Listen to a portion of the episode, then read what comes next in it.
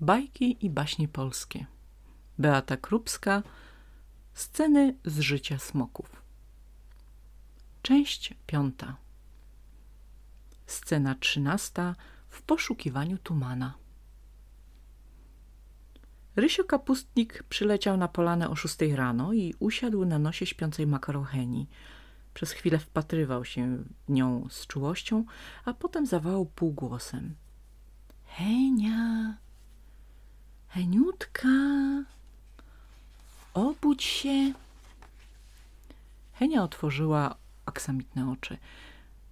Zejdź z mego nosa natychmiast, bo dostanę zeza. Rysio zeskoczył na trawę obok niej, a Henia przeciągając się i ziewając usiadła. Dlaczego mnie tak wcześnie obudziłeś? Coś się stało? Heniu, przyszło mi na myśl, żebyśmy wszyscy wybrali się na wycieczkę. Meczu piłki nożnej na pewno na razie nie będzie, bo okolica jest wyludniona, to znaczy wysmoczona. Trzeba by pomaszerować gdzieś dalej, na przykład do Krakowa. Tam kiedyś żył smok. Może znajdziemy ich więcej. Ja tam uważam, że sześć smoków w zupełności wystarczy. Po jednym smoku na każdy dzień tygodnia, a w niedzielę odpoczynek. Trzeba zachować umiar. Ale na wycieczkę możemy iść. Henia zwróciła się w stronę głęboko uśpionych smoków i ryknęła. Chłopaki! Smoki poderwały się przerażone. Ojej, orety, co się stało? Tortowemu różowe futro falowało ze strachu, a Zdzisław dostał czkawki. Nic się nie stało. Idziemy do Krakowa. Odparła ze spokojem Henia. Wincenty zainteresował się wyraźnie. Tam jest smocza jama. Mieszkał w niej kiedyś bardzo niesympatyczny smok. Mój ojciec go znał ze szkoły. Ten smok był gburowaty i zawsze ściągał na klasówkach. Taki był tuman, że nic nie umiał. A jak skończył szkołę, na samych trójach, z minusem oczywiście, to przeniósł się do Krakowa i zaczął jeść ludzi. I co się z nim stało? spytał tortowy.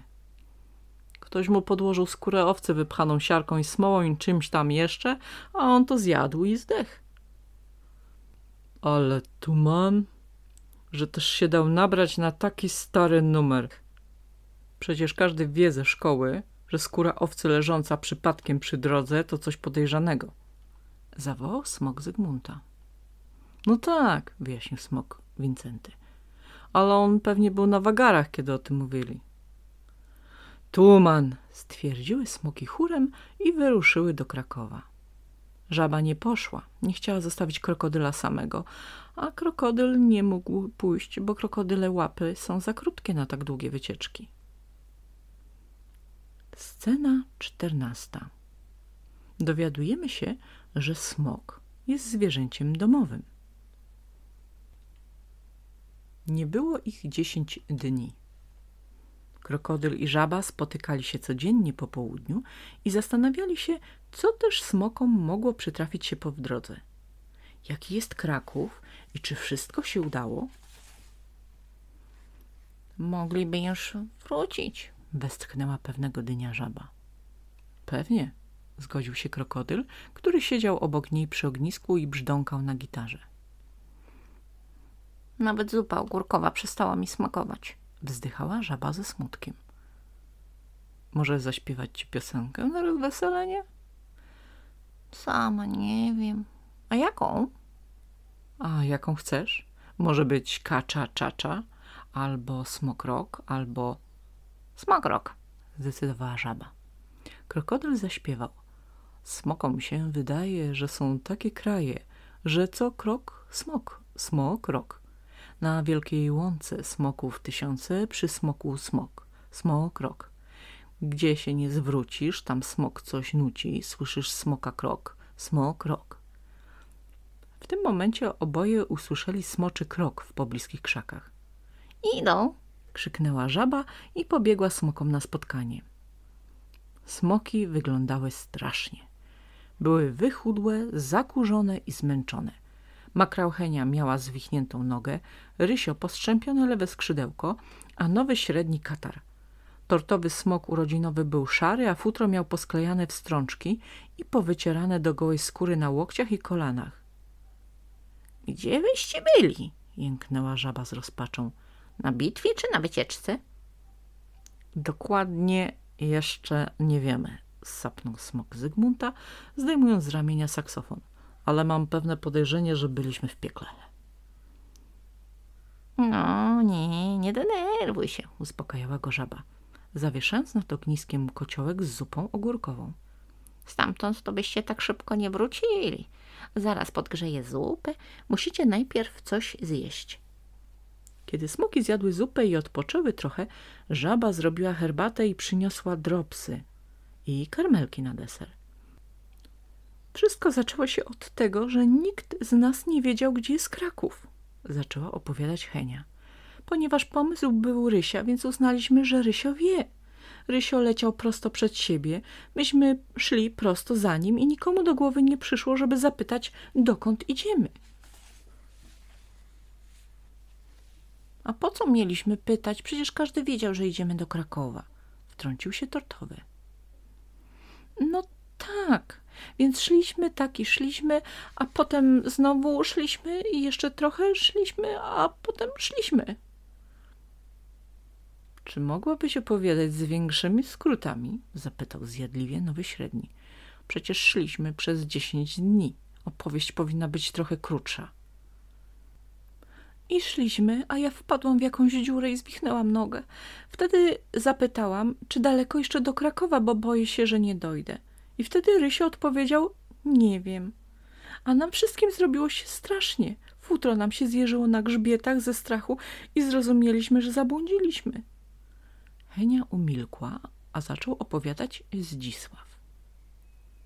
Pomyśleliśmy, że już nigdy nie dojdziemy do Krakowa, bo nie wiemy, gdzie on jest. A potem pomyśleliśmy, że nigdy nie trafimy z powrotem na Polanę, bo nie zostawialiśmy po drodze żadnych znaków rozpoznawczych. W końcu pomyśleliśmy, że będziemy musieli zostać koczowniczymi smokami, wędrować po świecie do końca życia. I wtedy zaczęliśmy płakać, bo smocze życie jest takie długie, a Henia ma już paręnaście milionów lat, choć wcale na to nie wygląda. Straszne, szepnęła żaba, a smoki ponownie się rozpłakały.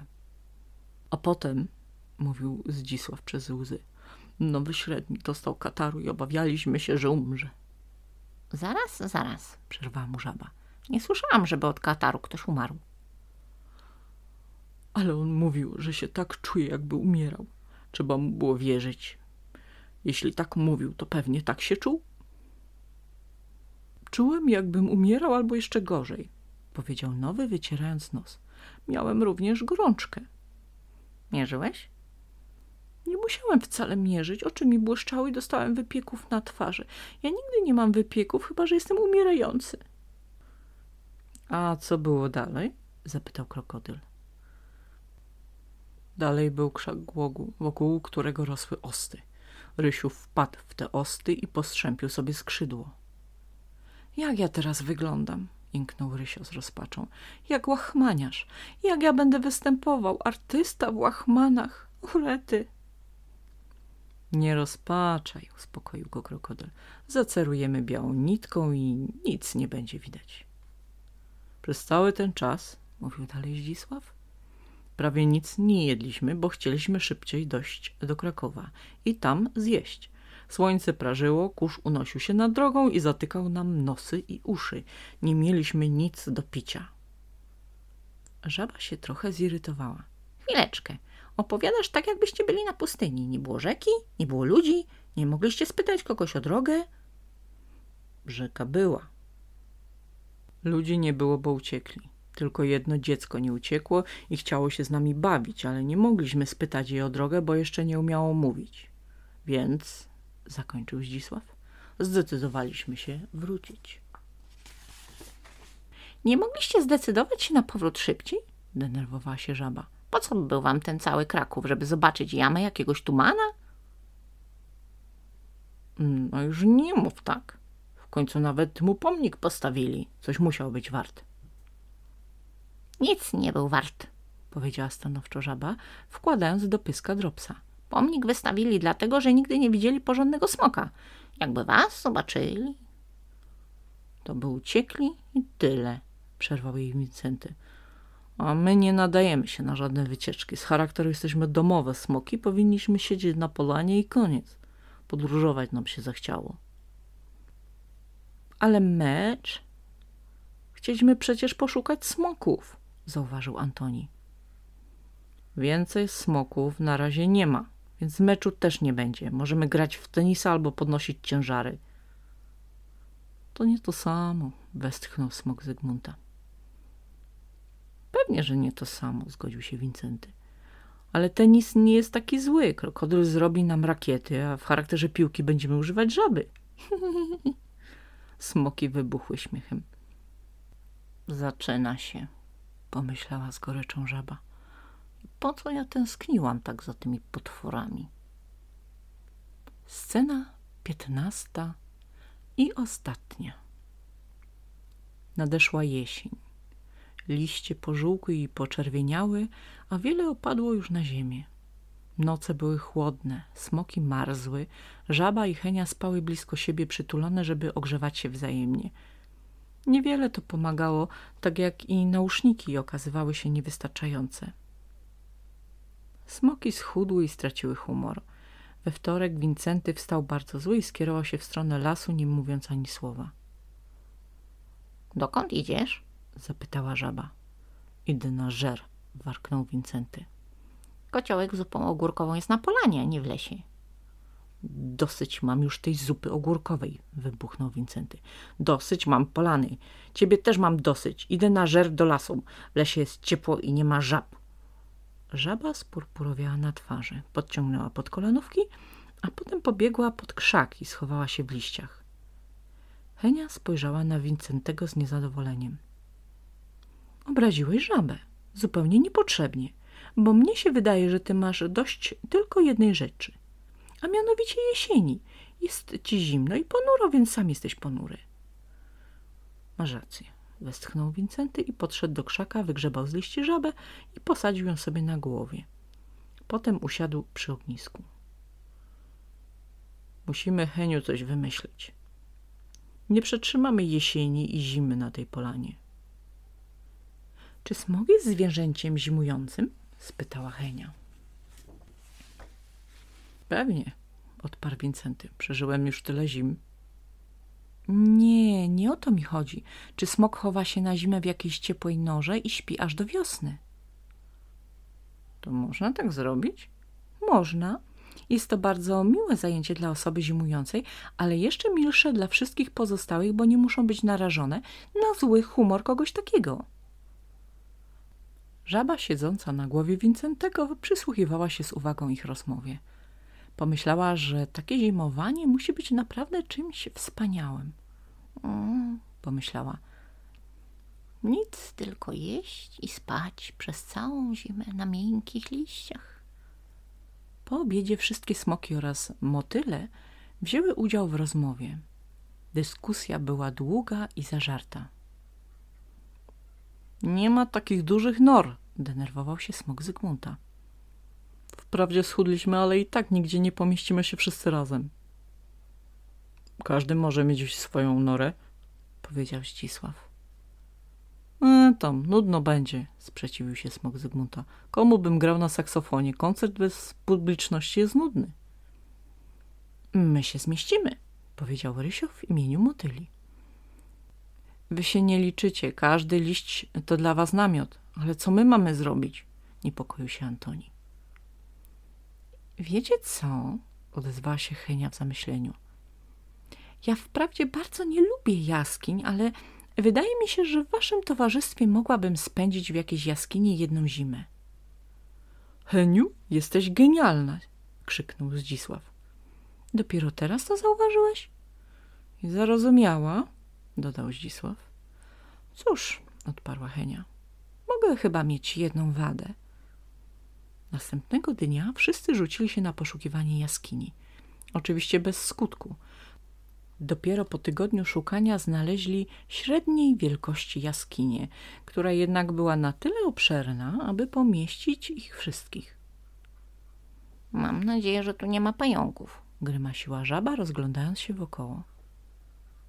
A co ci pająk przeszkadza? Wzruszył ramionami nowy średni. Wyobraź sobie, że to po prostu jest taki motyl bez skrzydeł. Wypraszam sobie podobne porównania, powiedział z oburzeniem Rysio Kapustnik. Hi, hi, przerwała Henia.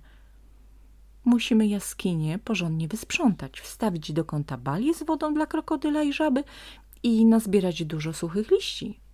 Dla nas, na posłania. Więc zamiast mleć ozorami, bierzcie się do roboty, rozkazała. Powiedziawszy to, Henia usiadła w kącie jaskini i oparła się wygodnie o skałę. A ty? oburzyły się smoki. Ja jestem za stara do takich ciężkich prac, a tak już od dawna powinnam być na emeryturze. Mogę wam natomiast śpiewać, żeby wam nie było nudno przy pracy. Daruj sobie, tego byśmy chyba nie znieśli, przygadał jej nowy średni i smoki wzięły się do pracy. Pracowały bardzo ciężko przez cały dzień, a Henia spała w kącie jaskini. Ale za to pod wieczór jaskinia wyglądała jak pałac. Podłoga wysprzątana z kamieni, posypana była drobnym białym piaskiem. Na nim leżało osiem posłań z suchych liści, mchu i igliwia. Z prawej strony stała balia wypełniona czystą wodą. Na półkach skalnych smoki poustawiały termosy i pozapalały świece. Saksofon miał osobną półkę, o wiele szerszą i dłuższą od innych, bo łysy pies i fioletowy kocusz zbuntowali się jednocześnie i oświadczyli, że w saksofonie spać nie będą. Leżeli teraz obok saksofonu z wyciągniętymi łapami, a krokodyl siedział w kącie i robił im na szydełku wełnianą kołderkę. Z lewej strony wbita w szczelinę skalną sterczała gałąź, na której pozawieszane były hamaki. W hamakach leżały motyle. Hamaki oczywiście zrobił im krokodyl na szydełku. Późnym wieczorem krokodyl skończył robić kołderkę i nakrył nią psa i kocura.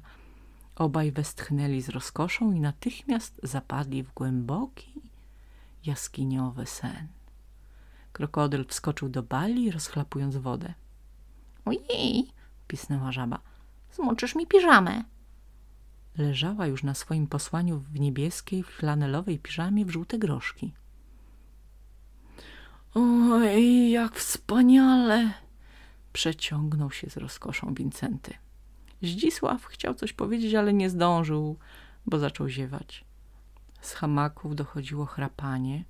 Henia spała na lewym boku ryjkiem do ściany i nic nie słyszała.